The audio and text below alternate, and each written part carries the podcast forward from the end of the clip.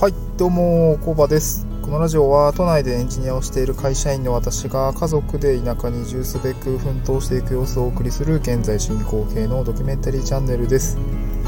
えー、と今日のトークテーマはですね、えー、とオンライン移住イベントでよく聞かれること、移住相談者が気にすること4選ということでお送りしていきたいと思います。えっと、つい先日ですね、えー昨日のことなんですけども、オンライン移住イベントに参加をしました。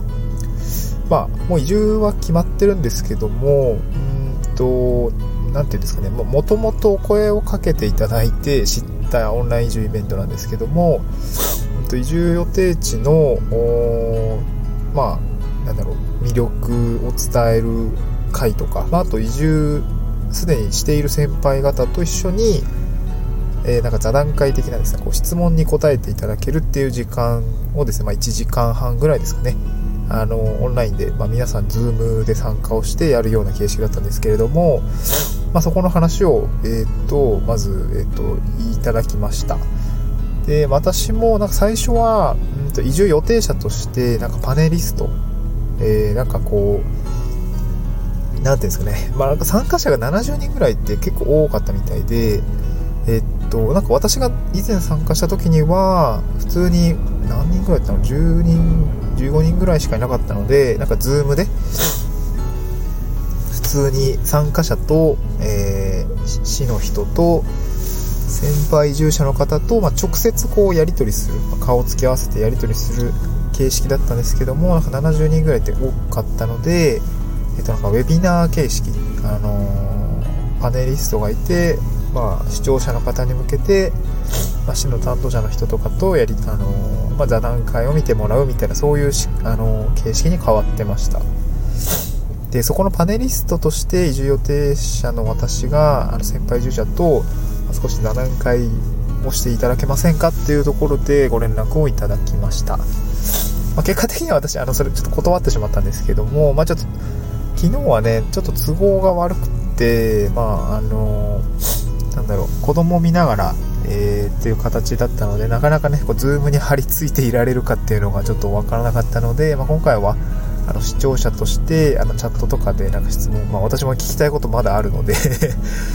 うんと、聞きますって形で回答して、まあ、今回はウェブナーに視聴者として参加をしたっていう形でした。まあね、なんか機会あれば普通にパネリストとして喋りたいなとは思ってていたので、またこういう話いただけた時には、あの、このパネラーとして、えー話してみたいなと思います。で、えっ、と、今日は、うんと、まあ、結構ね、オンライン移住イベント、なん、えっ、と、移住、まあ、移住を決意してから1丸1年後に今移住決定した状況ですけれども、1年間を通して、まあ結構な回数オンライン移住イベント参加しましたね。結構参加しました。まあちょっと節目節目に参加をしたり、あのまあ大規模なものから、あと市町村、市町市町村じゃない、市町、市町村、えー限定の、えーその地区のオンラインイベントに参加するとか、そういうあの細かい大から小まで、えー一通り受けた気がしています。そんな中でこうオンライン移住相談イベントでよく聞かれていることってこれだなっていうところは、なんかね、あの、参加する身としても、ある程度傾向あるなっていうことで、あの、それをなんか4つ今日、まあ、これだ、こういうの大体聞かれているなということを、えっ、と、まとめてみました。まあ多分、えっ、と、きっとこのラジオを聞いている方は、移住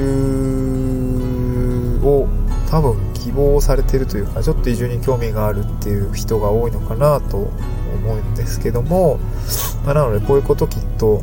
えーオンライン移住相談の時に聞くだろうなっていうのと、まあ、聞かれ、聞いた時に、まあ、先輩移住者ってどういうふうに答えてくれるのかっていうところをですね、あの、一部、あの、織り交ぜてお話したいと思います。で4つですね。まあまず4つ端的に申し上げると、お金のことと、えーお家のことと、と人間関係のことと、あと仕事のことですね。まあ、この4つになります。主にはこの4つ。まあ、まあ当たり前じゃ当たり前なのかな。衣食住の、まあ、住む場所と、えーっと、まあお金、まあお金は結構汎用的なことかもしれないですけどね。あとまあ人のことですね。これの話になります。まあ、最初ね、仕事の話で言うと、まあ、先輩移住者は何で、何で生計立てていますか？とか、あの移住候補先にはどういう仕事がありますか？っていう質問がやっぱりいっぱい出ちゃっそのウェビナー、先日のウェビナー形式の、えー、っと、相談会でもたくさん出てきました。はい。で、先輩移住者どう答えていたかっていうと、先輩移住者の方は確か、フリーライターだったかな？フリーライターとして、えっ、ー、と、企業さんの広報誌だったりとか、えー、商品のこうパンフレットとかを作っていますよっていう、その人はなんか東京から出てきている人だったみたいなんですけども、ライターとして、えー、生計立ててますっていうふうにおっしゃってましたね。あとは、でまあ、私が移住予定先の地区っていうと、えーとまあ、地域おこし協力隊に赴任した後、えーと、単位卒退後は、えーとね、シェアシェアシェア 牧牧場だったかな。牧場を経営してたりとかあとはえっ、ー、とね工房ですね。まあこの何かものづくりですね。をやりたくて来たっていう方もいたりとかあとウェブデザインみたいなこともやって生活を生計を立てている。ような方が、えー、お話あの先輩従者として話してくれました。なんか企業経営が多いかもしれないですね。あえー、っとなんか独立じゃないけどそういうことが多いかなっていう感じですね。まあで先輩従者の方が言ってたのは、まあ、移住先のその地域にある会社に就職をするっていうところは、まあ、正直ベースで言うとまあ、結構厳しいよって言ってました。まあ、これもなんかどこの自治体、いくつか自治体見たとし、あの、聞いたんですけど、結構あの、まあ、小規模の市町村であればあるほど、まあ、ちょっと厳しい。やっぱ給料は安いし、結構働き詰めになるかもしれないので、まあ、移住後にどういう生活を目指したいのかっていうところを踏まえて仕事は選んだ方がいいねっていうことを言ってました。まあ、私もままさしくその通りですね。はい。で、どんな仕事があるのかっていうと、まあ、これ、えー、市町村ごとに、あの、特色あると思います。私が行く淡路島については観光産業が、えー、豊富に立ってるので、ホテル業とか、あと、えー、あ、なんだっけ、えー、ホテル業とか、観光系の、まあとえスポットのバイトとかもたくさんあるし、あと、観光に関わる、まあ、食とか、えっ、と、なんていうの、シーツとかの、なんていうんだっけ、スキンじゃなくて、えっ、と、なんかそう、あ、カタカナ3文字出てこないな。えっと、そういう系の あの、製造とかね、そういう仕事もたくさんあるっていうふうに言ってましたね。はい。あとは、仕事のことで言うと、まあ、農業系もなんか多いみたいですね。農業をする人も多いって言ってました。まあこういう仕事がしたくて地方に移住する方っていうのはやっぱり多いのかなっていう感じがしましたね。はい。で、二つ目、お家のことですね。これは、本当に、えー、空き家の話？空き家の話。あと、賃貸、まあ、最初2段階以上がおすすめっていうところもあるんで、あの賃貸の家賃相場どれくらいですかっていう話がやっぱり、えー、熱い質問タイムでしたね。はい。まあ、これは、賃貸の相場はやっぱり自分で調べてみた方が、比較的、なんていうんですかね、スッと入ってくるかなと思います。なんか、ね、自分が探す家賃の、えー、なんていうんですかね、こう、部屋とか間取りとかにもよると思いますし、うん、ちょっとこれ質問出たんですけど、なんか一概に回答は難しいなっていうところがあるので、あんまりこう、いい聞き方ではないかなとは思いましたね。自分で探してみた方がしっくりくるような感じがします。であと、空き家の見つけ方のコツについては、先輩従者はやっぱり現地の人と仲良くなるっていうところですかね。やっぱりいい物件っていうんですかね。お得な物件みたいのはえっとその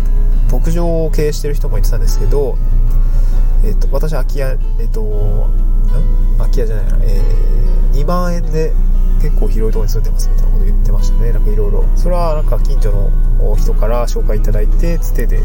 えー、借りましたみたいな話を言ってました。やっぱりそういうのが多いのかなという感じですね。はい。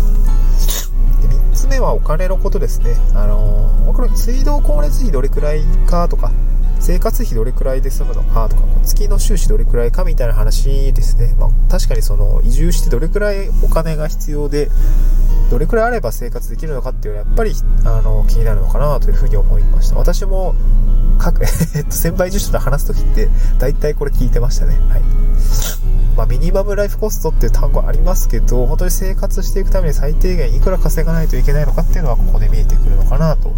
あか肌感覚ですね。あの家族構成とかも、えー、違いますので、まあ、私が、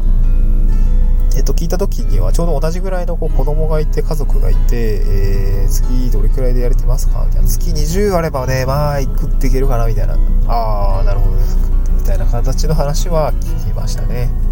はい。えーと、あとはなんか水道光熱費で言うと、やっぱり田舎はちょっと高いよって言ってましたね。都市ガスはやっぱり安いみたいです。プロパンだと高いし、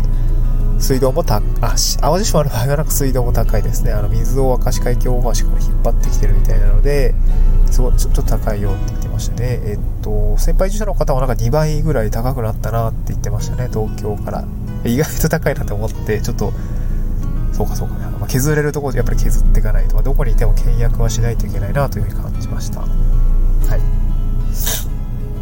あと最後人間関係のことですね。あの、地域特有の習慣やルールみたいなのありますかっていうところとか、あと、移住者同士のコミュニティってどういうふうに作られてますか？っていうところはやっぱ質問としてもありました。地域特有の習慣やルールを確認する意図としては、あの、まあ、集落とか、なんだろうな、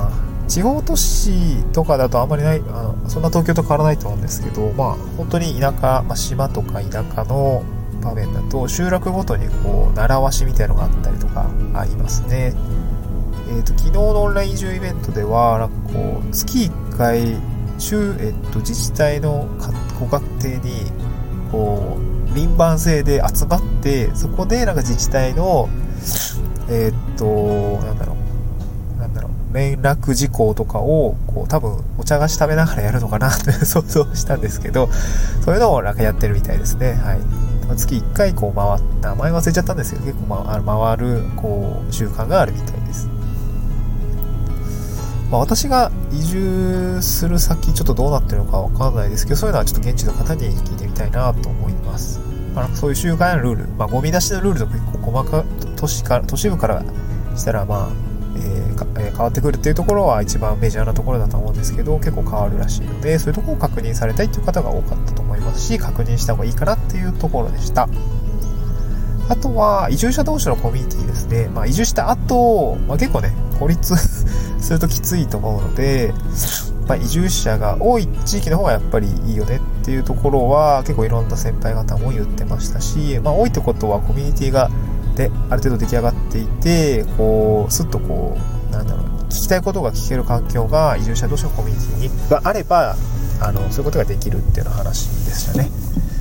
で私が行くところはやっぱりその市の施策として移住者交流会みたいなのをやっていたりとかあとはですね、えっと、なんか月1回のこう、なんだろう、マーケット、マルシェみたいな、こう、そこには結構移住者さんがいっぱい来るんだって言っていて、月1回やってるのであれば、それは私も参加してみたいなっていうふうにましたね。そういうイベントに顔を出すと、やっぱり移住者との横のつながりがたくさんできるよっていう言ってました。はい。そうです、この、えー、っと、まあ、こんくらい、ま、まずこの4つはまず間違いなくこう、気になるし、聞いているのかなっていう感じですね。はい。お金の、えー、っと、仕事のこと、お家のこと、おえー、っと、お金のことと、あと、非人間関係についてのこの4つが、まあ、よく聞かれること4選という、まあ、いう形で、今日はまとめてみましたというような感じです。はい。私もですね、えー、っと、もう3月入、3月に入りかけてるので、えっと、引っ越し作業をちょっと準備するような感じになっていきます。えっと、引っ越しの様子ですね。えー、また、えー、なんか話したいことがあったら話したいと思います。また次回の収録でお会いしましょう。バイバーイ。